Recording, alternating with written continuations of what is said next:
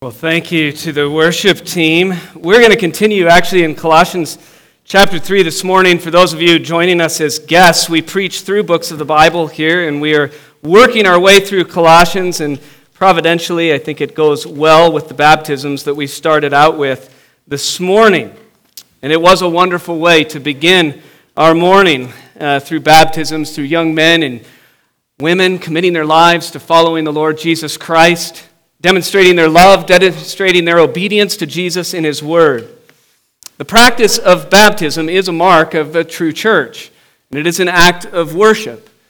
No matter where you look in uh, church history, you will find a fairly consistent definition of what a church is, and certainly since the time of the Reformation, you see this. And John Calvin succinctly wrote Wherever we see the Word of God purely preached and heard, and the sacraments of baptism and the Lord's Supper administered according to Christ's institution, there it is, not to be doubted. We have a church of God. You had seen the quote that I emailed out earlier from Benjamin Keach, a Baptist preacher uh, in the 1600s, and he noted that the immersion of believers was blessed food for the soul, since it spoke of the way of salvation to not only those who are baptized, but also to all of us who get to witness such baptisms the death, the burial, the resurrection of Jesus Christ. And that is what we have in baptism a powerful reminder of the person and work of Jesus. And yet, there's one practice of baptism that we don't do anymore as a church. It's not a biblical thing, but it's something that the church did in the first couple of centuries uh, that represented part of this truth. Uh, the, the practice of baptism had one more symbolic act to it than we do.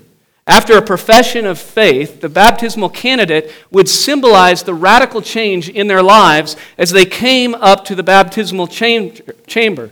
And they would remove their old clothes, representing their old life. Then they would enter the baptismal waters, and after being immersed in water and raised again, symbolizing the death, burial, and resurrection of Jesus, they would emerge from the baptismal waters and be given a bright white set of clothing that represented the new life in Christ that they would live pursuing righteousness. Then, new in Christ and being joined to his people through baptism, they'd be offered the right hand of fellowship. You'll actually see that term in our own Constitution. And what that meant was they would then be invited to join the congregation of baptized believers and participate in the Lord's Supper. It was symbolism that's, like I said, not biblical, but it sort of mirrors the text that we find ourselves in this morning, which is Colossians chapter 3, second half of verse 9 through 11. Let's read it now. You have put off the old self with its practices, and have put on the new self, which is being renewed in knowledge after the image of its creator.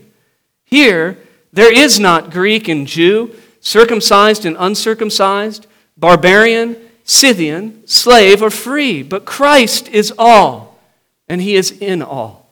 Let's pray. Heavenly Father, we come this morning praying that your Spirit would work in our hearts through your word to convict us and draw us ever nearer to Jesus Christ, our Savior. It is in His name we pray. Amen. Now, last week, if you were here, you know that we covered a very convicting text of Scripture. Right before this is a representative list of sins, and they range from sinful actions all the way to the sinful thoughts and imaginations and emotions that are behind them.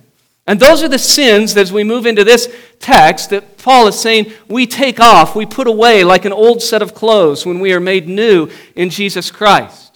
And these so called vice lists in Scripture are used by the Holy Spirit to convict us, to lead us to repentance.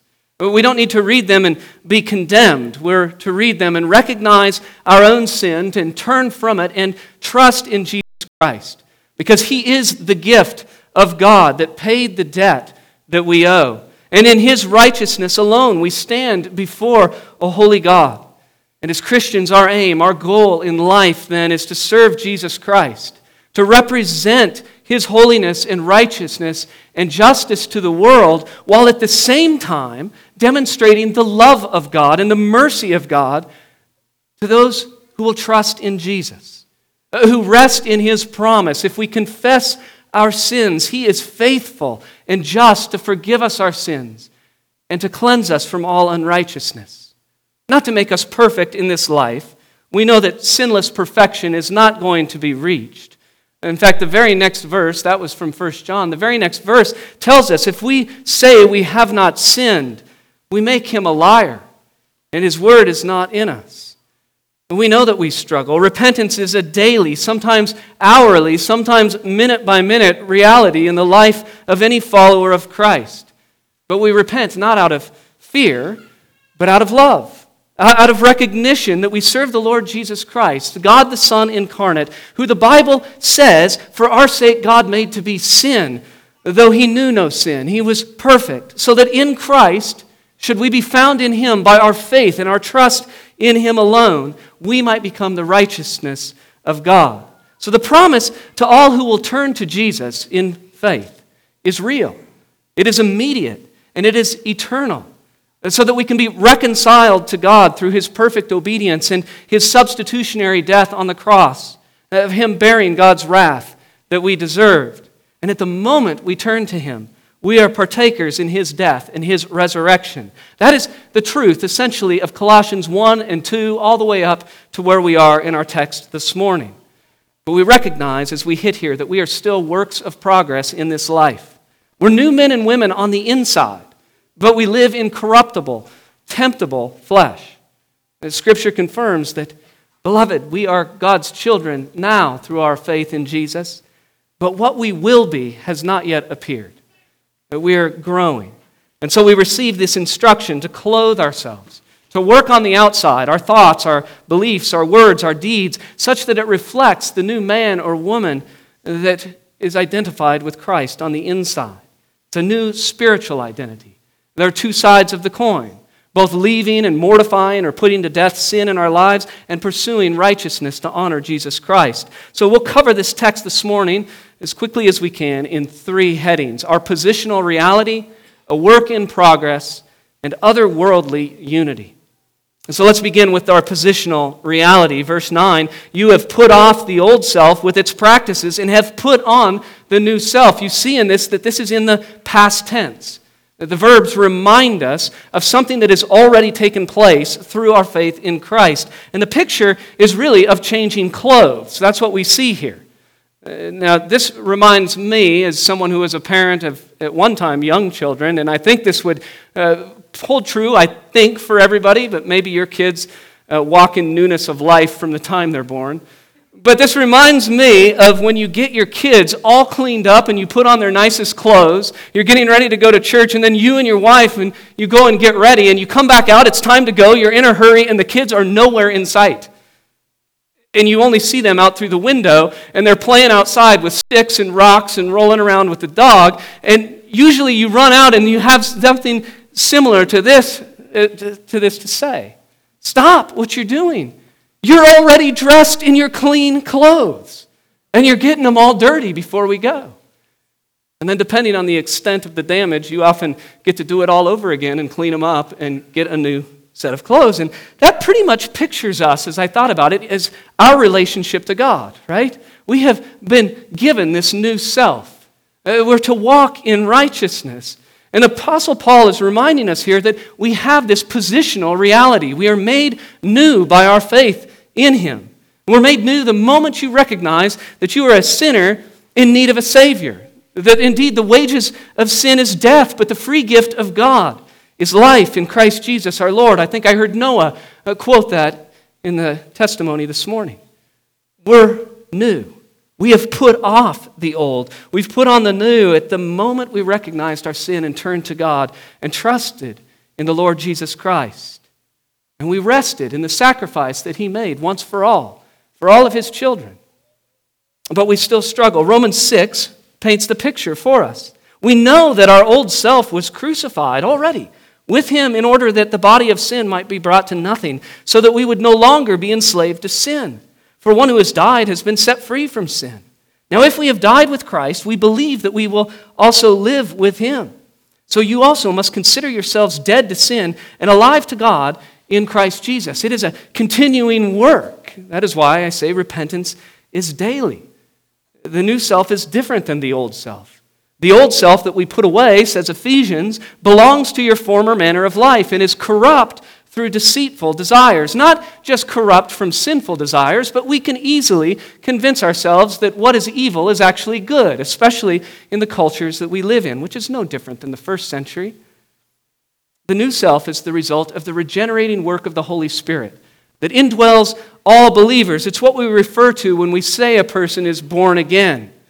All Christians are born again. There's no such thing as a distinction between a Christian and a born again Christian. You are one or the other, but it just plays on the analogy that Jesus uses when he's talking to Nicodemus about birth. And he says, Truly, truly, I say to you, unless one is born of water and the Spirit, he cannot enter the kingdom of God. So it is an accomplished work in those who are saved, and it's already been done. It's a beautiful thing to walk in this promise. Titus chapter 3 affirms that God, our Savior, saved us. Not, not because of works done by us in righteousness, not baptism or any other good deeds that we do, but according to his own mercy by the washing of regeneration and renewal of the Holy Spirit, whom he poured out on us richly through Jesus Christ, our Savior.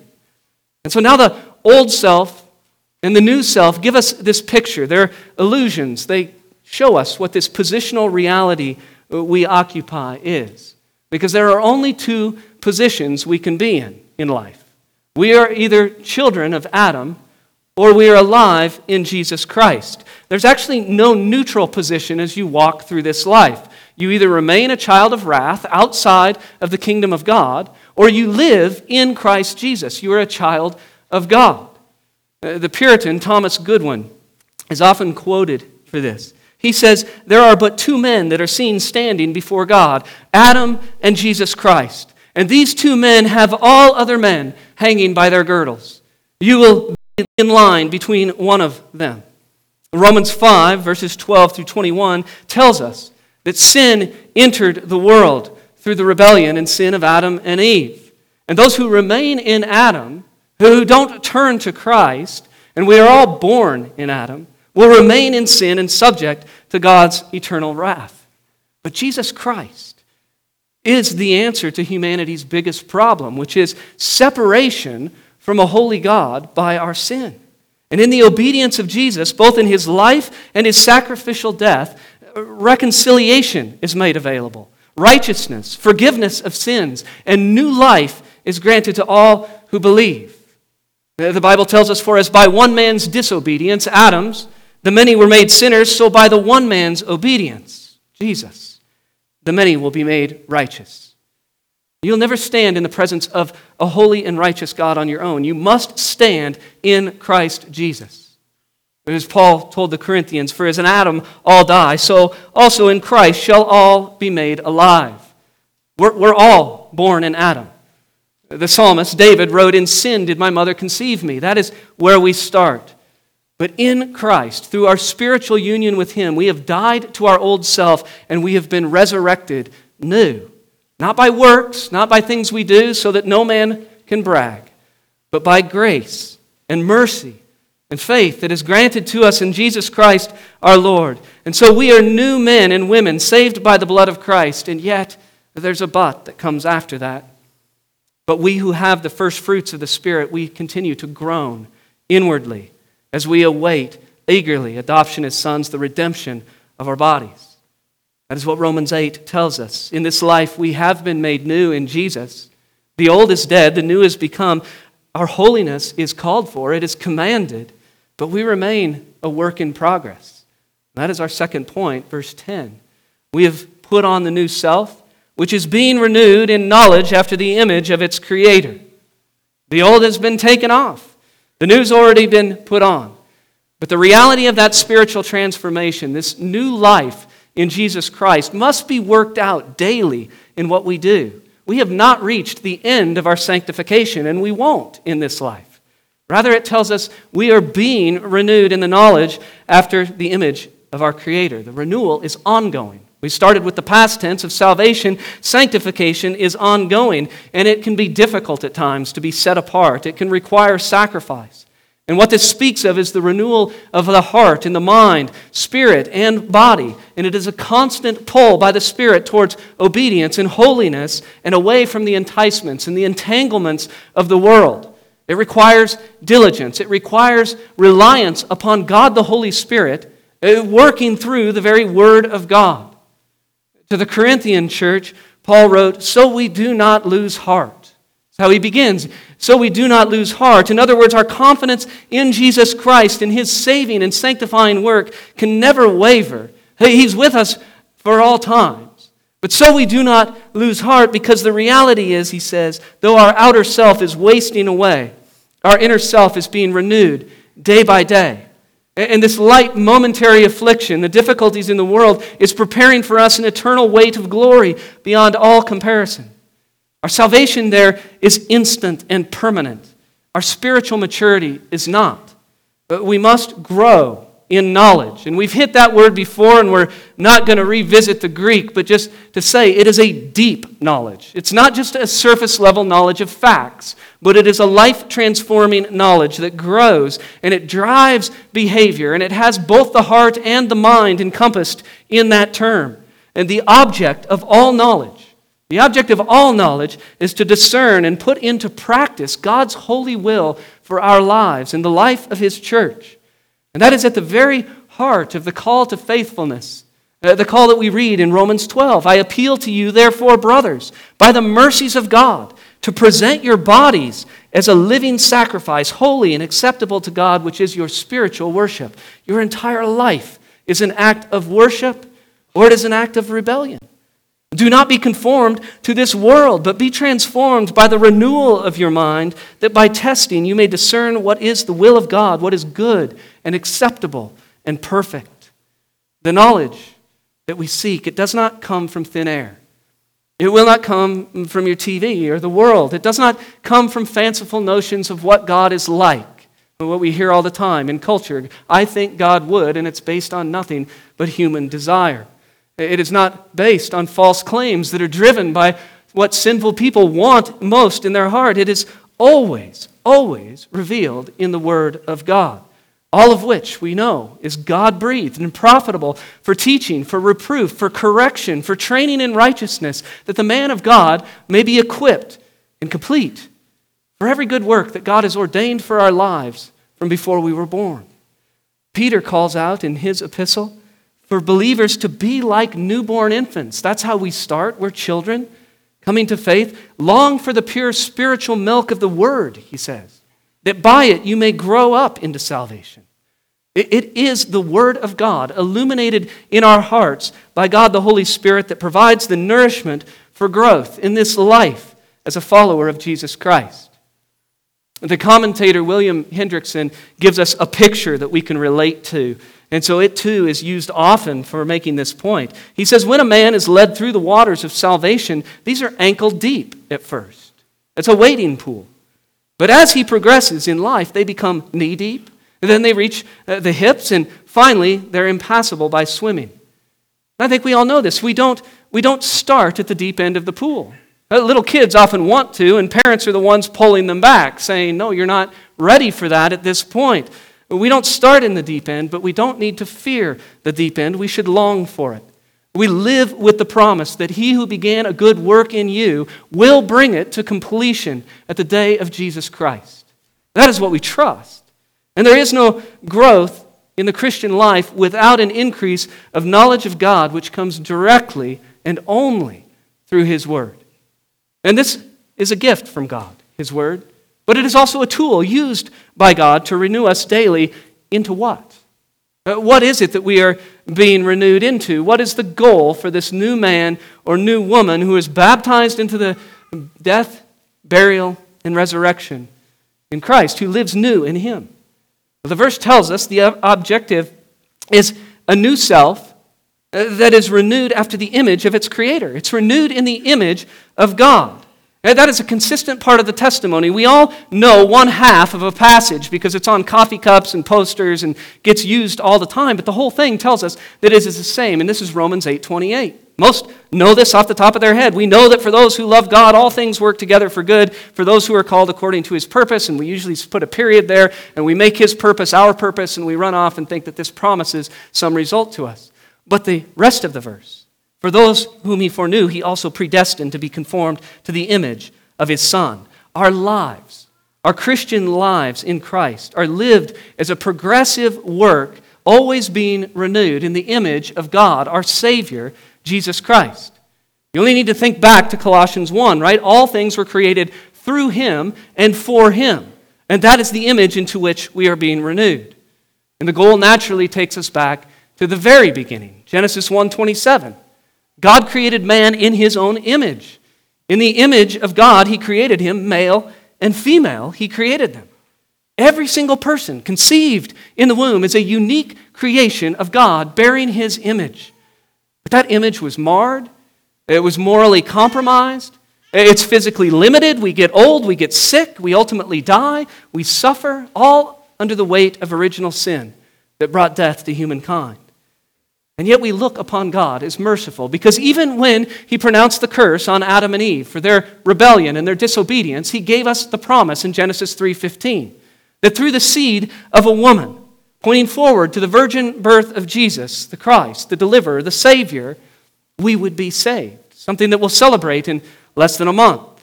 And we should always be thankful. I know I am and blessed that God picked our time and place in this earth, that we get to look backwards upon the life and the death and the resurrection of Jesus Christ, and that we can truly know the love of God that we love to talk about. Because the Bible tells us, in this the love of God was shown to us. It was made manifest among us that God sent his only Son into the world that we might live through him. That is how we know the love of God runs that deep. And the Bible tells us there is salvation in no one else, for there is no other name among men given from heaven by which we must be saved. It's only Jesus. If you are alive in Jesus Christ by repentance, by faith in Him, turning from sin, then you are born new. And this new self will be conformed to the image of Christ, faster in some, slower in others, never hitting the end mark until that final day. But we will regain bit by bit through sanctification the holiness that God intended for us. And it's going to continue. And this new life in Christ that's set apart from the ways of the old life, the ways of the world, is a lifelong journey of discipleship, of following Jesus. And that discipleship and transformation takes place in the community of the church with all God's children, all who follow the Lord Jesus Christ. And what makes this so unique, so otherworldly, is that none of the distinctions made by the world exist in the family of believers, the body of Christ, the church that is called together to worship Him. And that is our final point otherworldly unity. Verse 11 Here there is not Greek and Jew, circumcised and uncircumcised, barbarian, Scythian, slave free, but Christ is all and in all. And that exists here. Where is here? That, that's really the question we should ask. Where is here? I think that's the one we need to know because we know that here is not our culture. Here is not the world that we live in. Here is not a utopian society promised by secular humanism. There's never actually existed throughout history a society uh, where love and unity existed across all racial and social and cultural boundaries outside the church of Jesus Christ. Because if Jesus is denied, disunity and hatred they grow. And they grow together with all sin. And I was reminded of that just this week. I was having a conversation with a dear brother in Christ. And it's always surprising to me because even in our community where I think we live pretty isolated from all of the things that happen in the world, all the troubles we read about in cities and things, I was confronted with stories of hatred and cruelty and disrespect. And why? Why were these things there? Because God, in his infinite wisdom and perfect goodness, chose to create each of his image bearers uniquely, differently. None of us is the same color. We all look different. We think different. We have different minds. But you see, the marred nature of unregenerate and sinful people, desperately in need of the transforming power of the gospel of Jesus Christ. And that is the thing to always keep in mind that these people who are cruel and hateful, they are desperately in need of seeing the Savior. They show their hatred of God by attacking God's image bearers who look different than they do. The answer to this problem is not found in the world. It is not going to be found in critical theory. It won't be found in cultural Marxism. It's not going to be delivered up to you through secular humanism. The answer is Jesus Christ and the transforming power of the saving gospel of God. Here, where this unity exists, then, is living in Jesus Christ. Here is the place all reside who know Jesus in a saving way. Here is the heart of men and women and children who trust in Jesus Christ for forgiveness of sins, uh, who have been born new by the indwelling work of the Holy Spirit, and who seek to know Jesus Christ and follow him. Jesus said, in looking at this community, by this, all people will know that you are my disciples if you have love for one another. Now, is this just on Sunday morning? Is it just when we gather together to worship God? Of course not. it is in all of life, it is in school, it is at work, it is in the home as you raise your children. Well, what kind of love? What kind of love might this be? Jesus commanded, just as I have loved you, you are called to love one another. That's a tough bill, right? That means you have to love people intentionally, on purpose. You've got to step in for them to protect their honor. It's to love sacrificially. That this may hurt me, but it's for the good of my brother. You have to put the needs of others above your own. Remembering always that Jesus gave his life. Uh, he didn't just give his life for those who were nice or loved him. No, Romans 5 8 said God shows his love for us, and that while we were still sinners, but while we hated God, while we hated his righteousness, he gave his life to save us and called us to him. It is a very tall order. But among followers of Jesus Christ, our text says, there is not Greek and Jew, circumcised and uncircumcised, barbarian, Scythian, slave, free, but Christ is all and in all. We are being restored into the image of our Creator. And among those who belong to Jesus Christ, we constitute a new humanity, a new culture. And all the distinctions in the world uh, may still be evident among us, but their effect and their power, and in many ways their relevance, are completely obliterated. And we've got to zip through to the end because we don't have a lot of time this morning. But before I go too much farther on that, let me just say uh, that there is a flip side to this. We don't want to think that all differences are to be ignored. The beauty of God's creation and the wonder of Jesus Christ's church is that we are all different. And our cultural differences, the color of our skin, our looks, our gifts, our talents, they are to be recognized as positive things, beautiful things. They are the image of God that shines all around us. We see Christ when we look at each other. That's what drives the love. Of 1 Corinthians 12, 12 through 31, you can read that later. It makes it abundantly clear that God calls many differing people into community and family and church. Romans 12 gives a shorter summary of that. For as in one body we have many members, and the members do not all have the same function, so we, though many, are one body in Christ and individually members of one another. And you see in this, we are different. God designed us that way but we are united in Christ. Every one of us is equal, and everyone starts off equal. We all have sinned and fall short of the glory of God. We desperately need a Savior. And for those who have turned from sin and trusted in Jesus Christ as Lord, again, uh, we have experienced God's grace. We've believed in Jesus, and we are all equal yet again, equally saved, equally being sanctified, regardless of any visible difference between us. Romans 10 12 says, There is no distinction between the Jew and the Greek. For the same Lord is Lord of all, bestowing his riches on all who call on him. Let's just rip through these. Greek and Jew, circumcised and uncircumcised, that's the first category. You have to recognize, and it's hard in our culture, but in the first century, these two groups, Jews and then everybody else, it's Greeks or Gentiles, just refers to every non Jew. They were separated by racial or ethnic barriers that nobody thought was ever possible to cross. The people looked different, they talked different, they worshiped different. They would not eat together, they wouldn't enter the same household. The Jews would never enter the house of a Gentile. The Jews would shake the dust off their feet if they had to walk through Gentile territory to get to where they were going. The Gentiles were viewed by the Jews as those God created simply to go straight to hell. That's what they looked for in this warrior Messiah. It's why they denied Christ. They wanted that. And it went the other way, too. And you see that worked out in Acts chapter 9 and 10 and 15, this bringing together of these two groups. The only solution then to racial hatred like this is the gospel of Jesus Christ. That's it. It's only in Jesus that we have true brotherhood, a true family, true reconciliation. Ephesians 2:14 says Jesus is our peace, who has made us both one and has broken down in his flesh the dividing wall of hostility. Verse 16 tells us that it is through the cross through the shed blood of Jesus that the hostility was killed that exists between people who are outside the family of Christ. So, what can you take from this? Here, there is no distinction. Well, you can take this. You will not end racism or cruelty any more than any other sin in the world by running around and telling people it's wrong. It is wrong, and you should tell them. But you need them to see the beauty of Jesus Christ.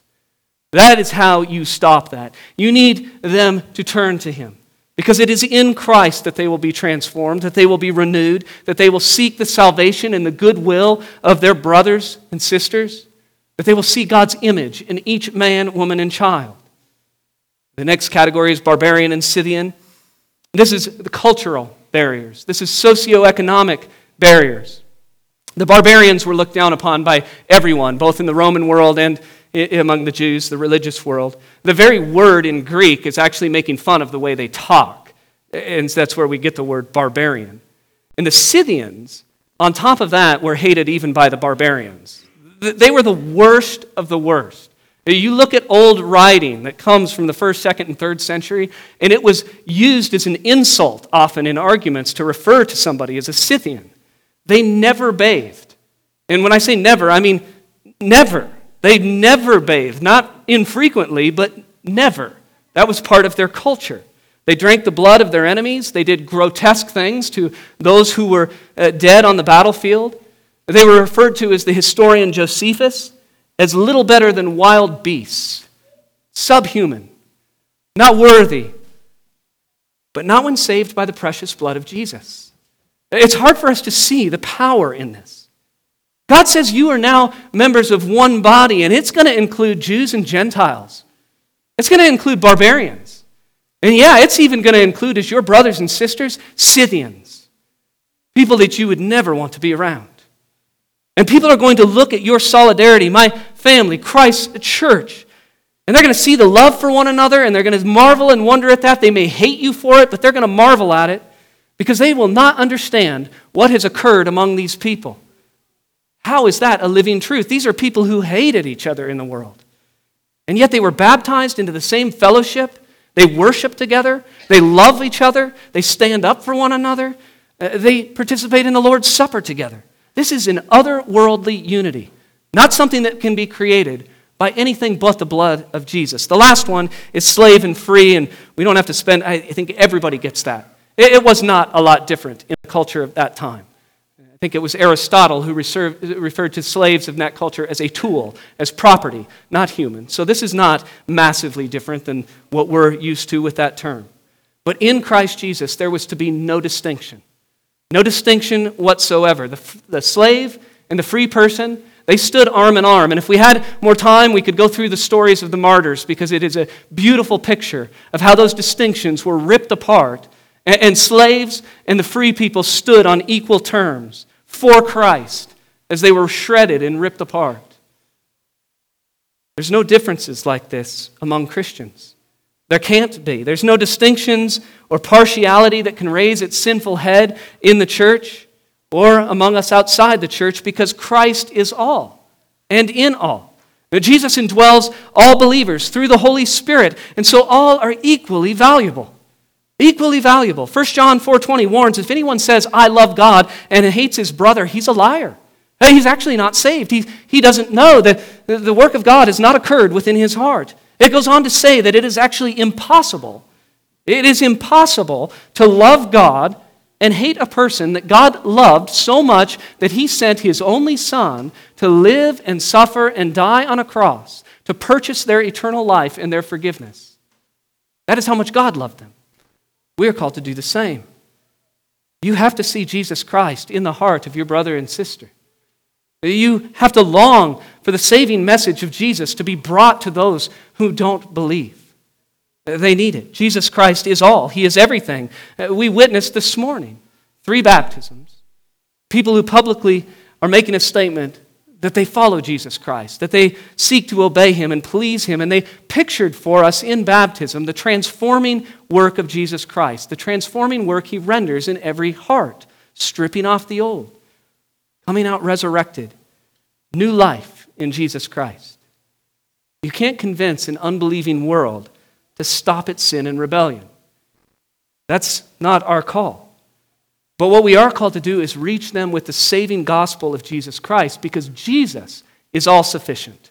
He is all powerful. He is the preeminent one who must be in first place. He is the one who created all and holds all together and rules for all eternity. And if you'll turn to Jesus Christ, He will save you. And He will never leave you or forsake you. He will equip you to shine brightly in this world, being His ambassador, shining light into a dark place. So stand firm on the Word of God. Grow in the knowledge of our Savior and love sacrificially your brothers and sisters in Christ. Let me just close with this reminder. Since we're coming off Thanksgiving, something we can be thankful for Psalm 103. For as high as the heavens are above the earth, so great is his steadfast love towards those who fear him. Those who love him, worship him, approach him as God. As far as the east is from the west, so far does he remove our transgressions from us. Wonderful promise. Is Jesus Christ your all? He is, then live for him in accordance with his word and by the power of the Holy Spirit. Let's pray. Heavenly Father, we're grateful for your mercy, grateful for your love, and that we might know it in Jesus. Lord, it's beyond our comprehension that you would send your Son to live perfect and die for us on the cross, to reconcile sinners like us to you, to allow us the freedom from sin, to grant us the wonderful benefit of standing cloaked in the righteousness of our Lord Jesus Christ so that we might enter eternal life and experience your glory. Lord, we do pray that these sins that you mentioned would never be named among your people here, that we would walk alongside each other, sharpen each other, and always draw each other to a faithful walk with our Lord Jesus.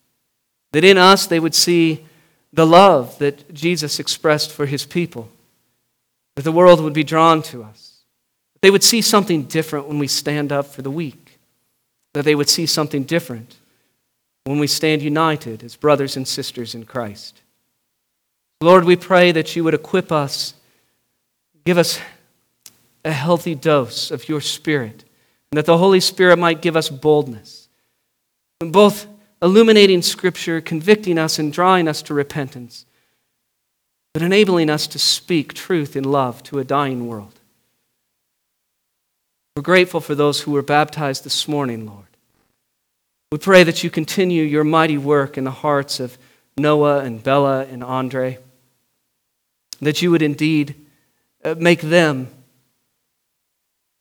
solid lights to us even while you equip us to walk alongside them and support them in their growth and maturity that comes through knowledge of our Savior.